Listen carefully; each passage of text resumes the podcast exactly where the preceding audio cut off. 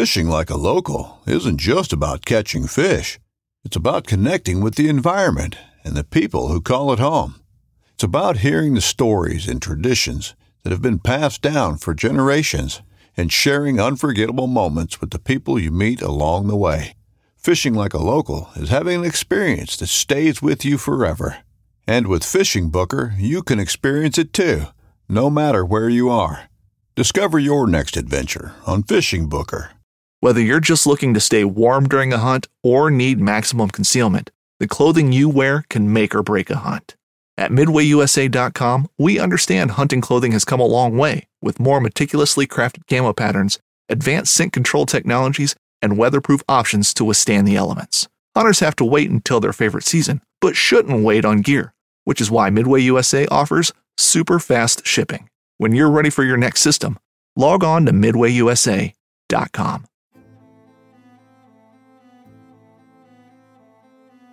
So there's a reason why I started Blood Origins. And that reason is simple. Is that I wanted to convey the truth about hunting. It brings awareness to to non-hunters that it's it's more than just killing animals. How do I start it? Brittany. My name. My name. Does my hair look okay? It's fantastic. My name is Mike Axelrod. Start again. Yeah, I hated it too. Braxton, you said something in the car to me. You said that you were living on borrowed time. Mm. There's a perception around who hunters are, what we're supposed to be, and a, a feminist that works for a non-profit that is a hunter that has only eaten wild game for the last twenty years is likely not the thing that people think about when it comes to a hunter.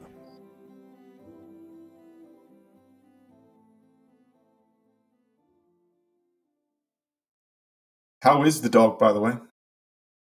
The new puppy's incredible. Like, kind of. I'm really excited to get him in the field. Like today... Showing I'm, a little bit of sense to himself? I've never thrown anything to him to catch. He, first of all, yeah. at eight at eight weeks, I threw a dummy thirty yards, and he waddled out there, got it, brought it back to my hand, and dropped it in my hand. I mean... Not bad. Like I, I taught him nothing about retrieving, really. But just today, he when the, when I get ice, the ice maker is his. Uh, like that's the ultimate way to find out where the dog is: is hit the ice maker because the puppy's coming, right? And I took a, I took a piece of ice and chucked it at him like eight feet away, and he just went like this and went and caught it. Like ne- didn't he was sitting down, never stood up, never got excited. He's just that super mellow, super intelligent lab that hopefully I don't screw up as far as uh, he doesn't have a lot of energy. Like he would never be a field trial champion because you right. throw you throw the dummy six, eight times for him right now at four months, and then he just lays down and rolls over and wants you to scratch his belly. He's not super energetic, but I like that in a house dog. Yeah. Um. You want to tell all the viewers about you becoming an old man with your bifocals? Yeah, so I just, I just today, I actually at the Total Archery Challenge in uh, Glenwood Springs, whenever that was, I think like July ninth, so maybe twenty days ago, I lost my prescription glasses up on the mountain and didn't realize it until, you know, it was like one of those, they're gone, I have no idea where I lost them across this mountain right, right. I've been walking on for four and a half hours. But when I went back, I told the doctor I wasn't happy with my prescription. So he did the whole checkup thing again and decided that I needed bifocals. And I got them like forty-five minutes ago. Like I, I and adjusting to two different focal points is kind of kicking my ass right now.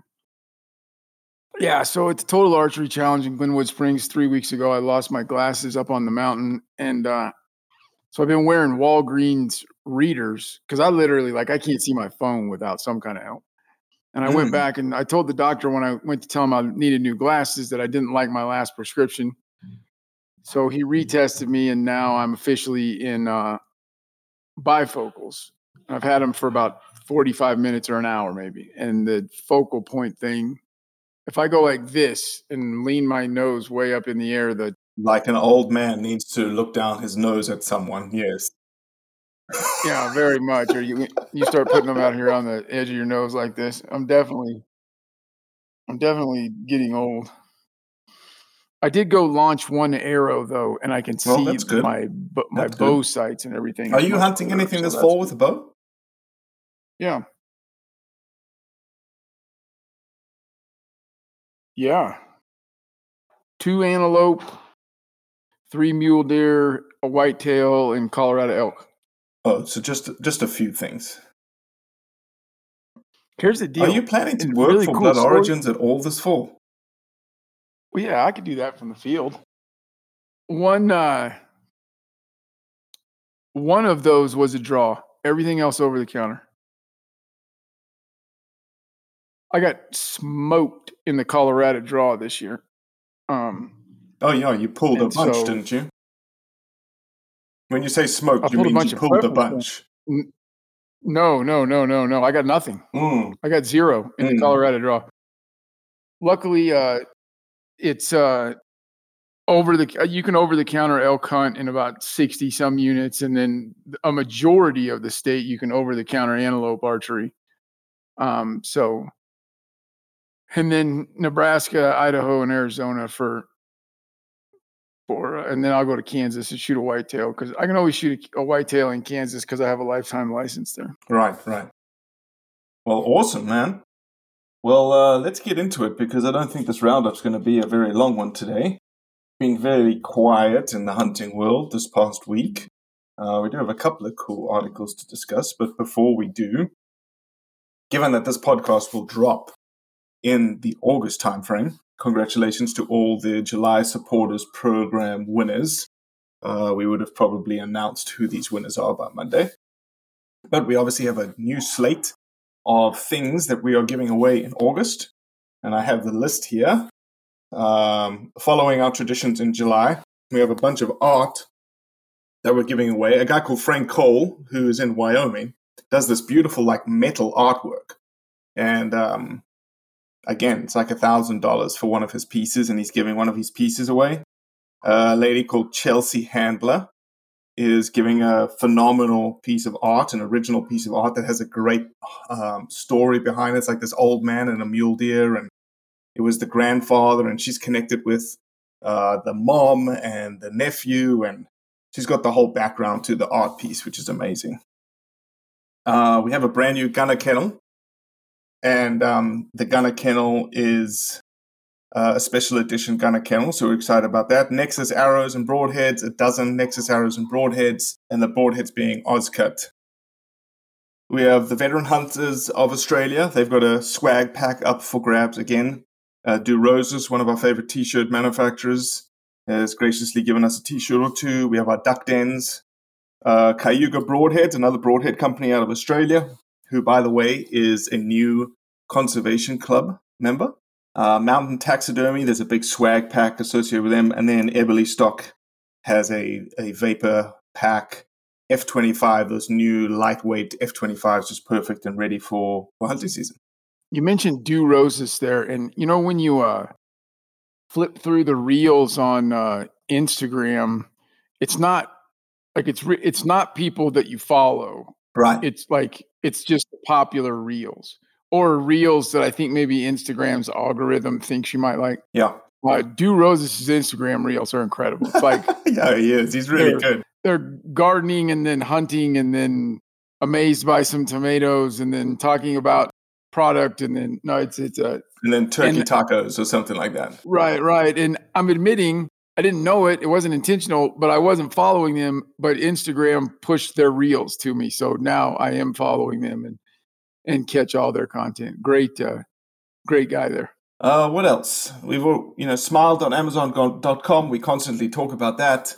Uh, get in on it. Help us out. Uh, you can select Blood Origins as the um, as your charity of choice. Do you have an announcement? I'm putting you on the spot here. You ready? I'm ready. Do you have a announcement of a date for the announcement of our next project? Ooh. It's going to be in August. The um, yeah, it's a good thing. Maybe we should announce the next project in the first week of August or something like that. Um,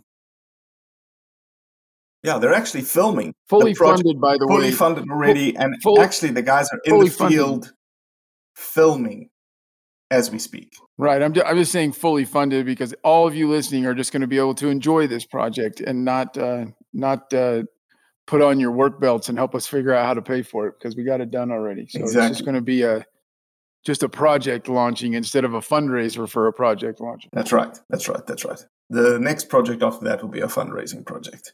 So, um, so yeah, uh, good stuff. Uh, the guys that are in the field right now filming are capturing some amazing content. I've been, they've been sending me snippets, and uh, I'm quite jealous not having to be there.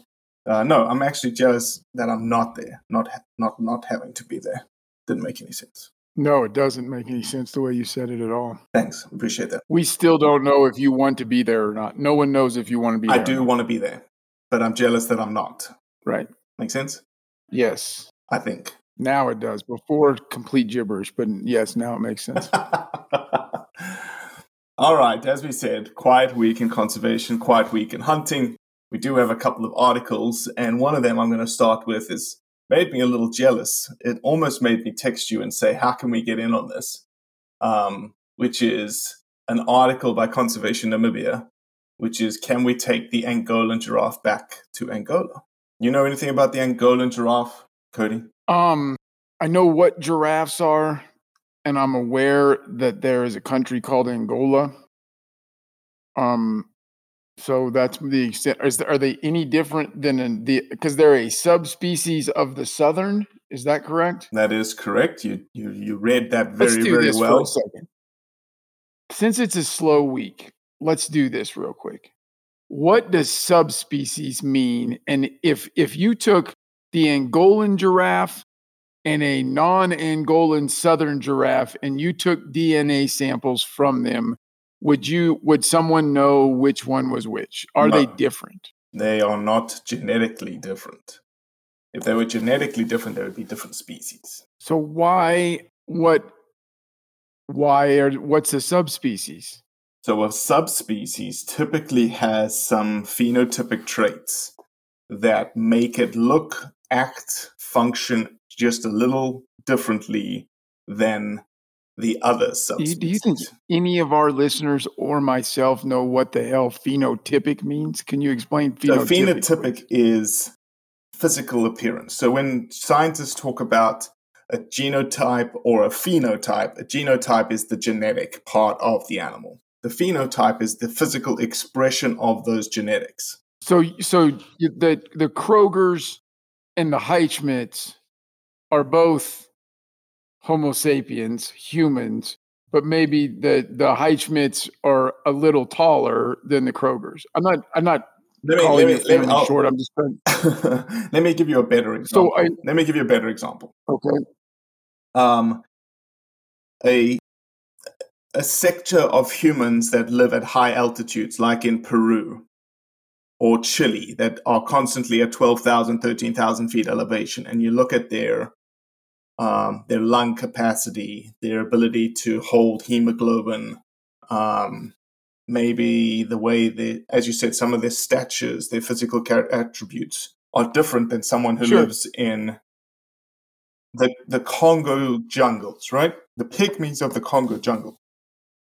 They're both humans, but you could say that they are very different in terms of their physical appearance. Here's why I ask. This wasn't just a blatant dumbass question. I sometimes suspect animal rights people, and it's happening right now, and I'm searching and trying to remember where.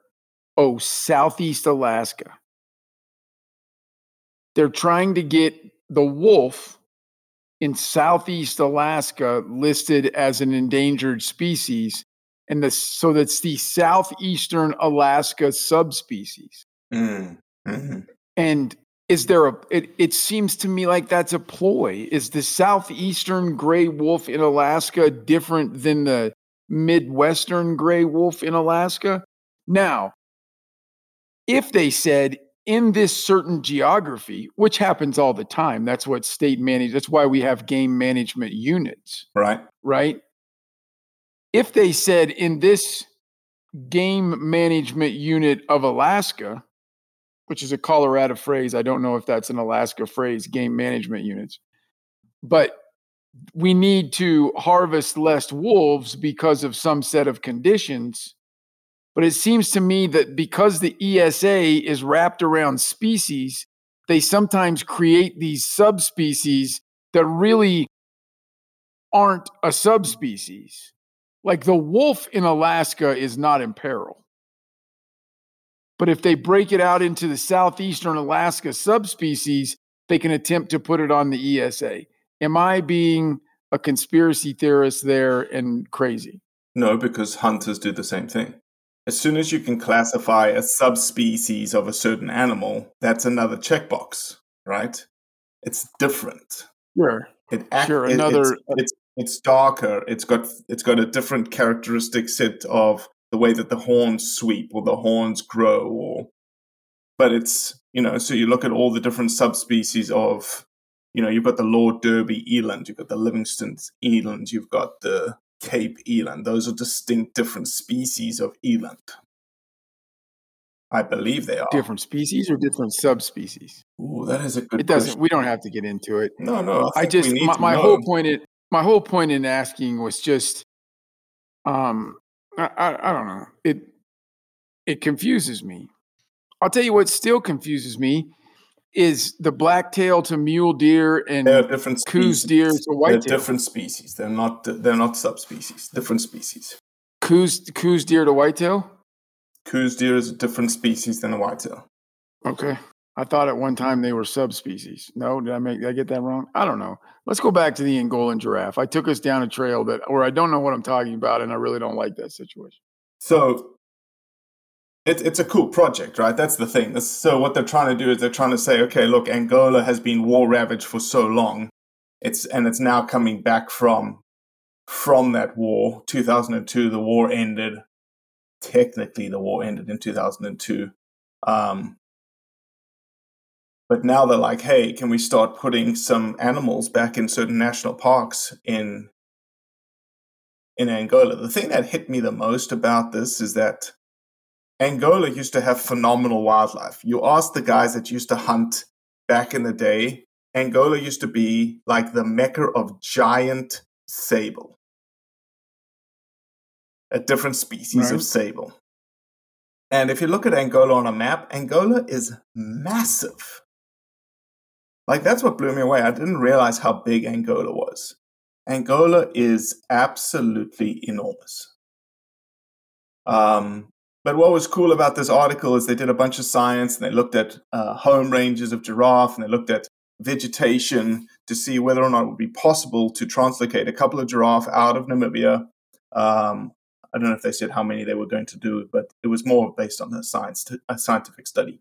And they found that the, the vegetation actually is a lot healthier in Angola than it was actually in Namibia. So The, the point of the study was that they determined with, you know, feasibility that there's no doubt that if we were going to translocate some of these southern giraffes that occur in Namibia, that they would be, they could flourish. Obviously, with some wildlife protection in place, anti-poaching in place, they would be able to flourish in this new national park. I own a national park. Seems like a great idea. And so immediately I was like, how do we, how can we get involved, right? How can we, right? Let's get some giraffes and let's move them. I'm game. I mean, you figure out how to do it. That seems like a blast to me. I want to go over and help. So yeah. I still, cool story. I, I still am trying to wrap my head around, if you take giraffes out of Namibia and put them in Angola, do they become the Angolan subspecies of southern giraffe? Yes and no. This is... See, I think sometimes scientists just make shit up and then they say well, it, and we're this. This in scientists, uh, in science terminology, they are lumpers and there are splitters. People that like to lump things together, and then there's others that like to split them out. Right. One snake that lives on one side of the mountain range, another snake that lives on the other side. Technically, the same species, but split because they've been geographically separated for a thousand years. Yeah. No, I don't buy it. I think they're still the same snake. Oh, they are certainly the same snake. Um, all right. There was quite a scary little uh, article coming out of um, Florida, Mister Chuck O'Neill. Did you see that? I did. It's um. So Chuck O'Neill wants yeah. to put a rights of nature rights of nature in place, and the amendments are aimed at protecting wetlands, waterways, and preventing hunting of iconic species like the Florida black bear, which suggests a bunch of other species. Probably, um, you know, they would also prohibit captive hunting and toll roads through conservation and rural lands, which tells you that there's a, maybe a little bit of a political agenda here to get some money for private contractors to put roads and stuff in. So, right. But essentially, this could be the end of, you know, Florida had that one bear season. They opened it up. Within twenty-four hours, they shut it down because they hit the quota. Bear populations in Florida are burgeoning. Uh, very, very healthy bear population in Florida right now. But if this goes through, you're essentially kissing goodbye to any potential bear hunt again in, in, in the future of Florida. I don't like that. I just don't like the terminology of, there's a quote in there that says, our waterways have rights. And I'm in full, you know, and then he's also implying that, you know, that the land mm-hmm. has rights, mm-hmm. right? And, and he doesn't believe that regulation is the way, right? He says that regulation has led to environmental destruction instead of what it was supposed to do, which is protect the environment. Yeah, he says something about we don't have a system of environmental protection. We have an, a system of regulated environmental destruction. Um, yeah, we have a we have a system of basically abusing the environment at a regulated rate. Right. I I I don't. Um, I'm a uh, if the word environmentalist wasn't such a you know didn't have such a tinge to it or such a slanted, tainted thing when it comes off your mouth. I mean, I th- I think I'm an environmentalist, you know, I, uh, but to go and say that the waterways have rights, um, you know, what does that lead to? Do we, can we still use them at all if they have rights? Do we, it, and they're not really going to have rights. They're going to get assigned what he deems are their rights or what the legislature or whoever deems are their rights. Um, I just think, I think it's so easy to take something that at thirty thousand feet looks like good intentions and then disguise a bunch of initiatives and agendas underneath it. And that's the way telling me that a river has a right feels to me, is you, you've got something else going in the back of your brain. Um, and really, we can do it with regulation, mm-hmm. right? Mm-hmm. I mean, we we don't... Uh, Yeah, I, I, don't, I don't know. It's weird because I, I want the rivers to be taken care of. I wish that unless it was absolutely necessary, there wasn't toll roads going through conservation areas. Like I'm, I'm, you know, but at the same time, if people need to get over there and that's the best way to do it, we need to think oh, about doing some of those tolls right? instead of...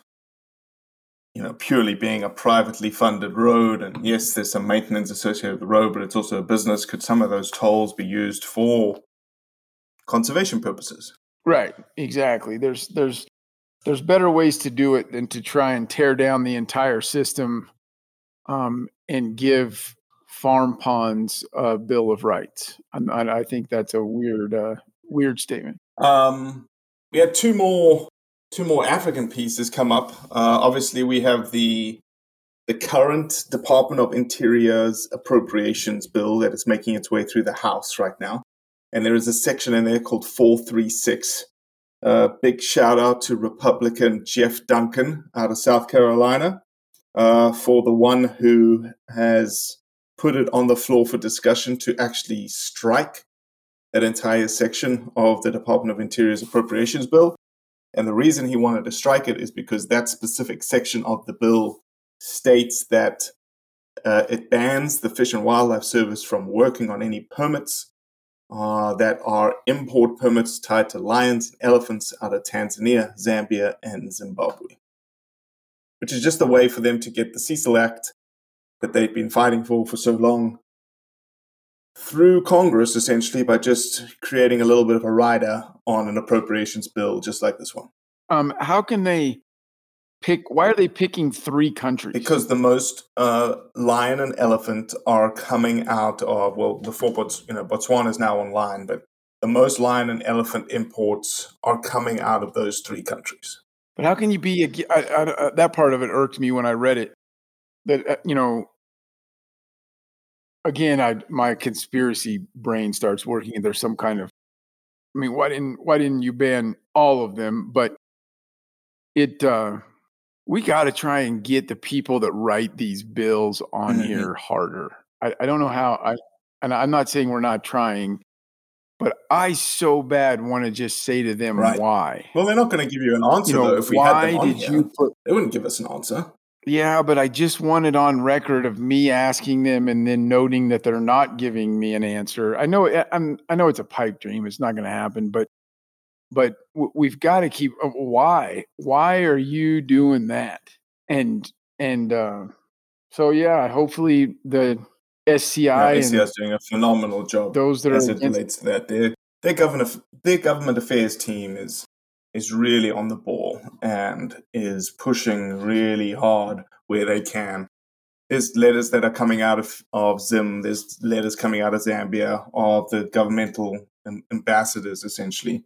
And if it gets to a point, I know that they've even pulled strings that the ambassador that's in D C from those specific countries go take, you know, makes a, a couple of visits on, on, on the Capitol Hill. I just want to ask him, I mean, it's the same old, it's the same old thought process in my head is what, what are you thinking? And more importantly, why do you think you have the right to, to meddle? Like there, you can't make any claim that that's hurting the United mm-hmm. States, right? Like, you know, I can, there's, there's a difference between outlawing the import of heroin from Afghanistan, and it absolutely, Afghanistan would have a better culture, a better economy, because that's a lot of their economy. But that that that has a negative effect on the United States. This one is just imposing your will on on and and the really shitty part is it's on countries that can't really impose well, their will. Well, they've also got back. the science, right? It's right? Fish and I mean, Wildlife Service should be looking at the science to yeah. determine whether or not. And and that's the, the whole point of CITES and non-detrimental findings, your N D Fs.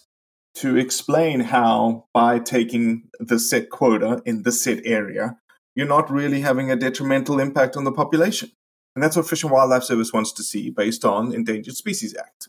End of story. Leave it at that. Agreed. Well, it looks like that uh, Canada is now jumping on the bandwagon as well, because Canada has now launched a consultation on stricter measures for elephant ivory trade. And it's funny that they actually use that that terminology, because the trade in elephant ivory is illegal. Like, you, you can't trade in ivory. Okay, number one. Right, I know. Um, and the way that this article starts uh, is amazing, in that it says, here in Canada and around the world, biodiversity is declining at unprecedented rates. And so then they get into the whole like trade on elephant ivory under the Convention of CITES and the permitting systems for import, exports, and re-exports. And it, it just bothers me because these guys just, you know, number one, in areas like Botswana, Zimbabwe, where your elephant population is burgeoning, Namibia, biodiversity is absolutely declining as a result of an overpopulation of elephants. Right, right, right. And and and in all of those places, with Botswana even coming online, there's zero doubt, like, we have there. It's a fact that hunter dollars are conserving yep. ecosystems, or, or, I mean, and w- whether you like the hunting or not, that those lands that are that the hunter dollars are keeping from being developed, whether it's whether it's housing or it's just agriculture or it's animal agriculture, there that, that's not happening there. Because that land is being kept natural for the sake of hunting. Um, you eliminate that, and all of those, all of those hunting areas, the locals are going to, as as they rightly should, right? If if they're not making money from the land this way, then they're going to make the money from the land this way, or they're going to they're going to survive, whether it's making money or not. And it's just wrong. Like, the facts are mm-hmm. just wrong, and that's the part that that really, really. Well, it's the linkage, right? It's the linkage of me. This idea of the very small amount of imports having an effect on this grander hypothesis of biodiversity declining. And specifically, I guess what they're trying to wrap in there is this idea that um, elephants are endangered, and yes, they are. In certain countries, they absolutely are.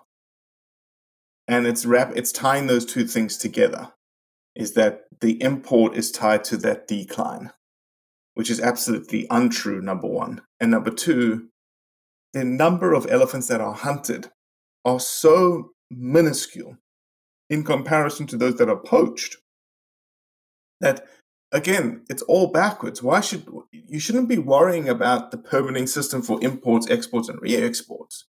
You should be trying to figure out how the Canadian government could be pumping money into Africa to conserve habitat and to decrease poaching. If you want an effect on elephants and biodiversity, that's where you should be focusing your efforts. Right. Or, yeah. Yeah, no, I, I agree one hundred percent. It's the, it's the exact same argument with every animal rights group that comes at us. Is my, my, my argument is, I love your passion.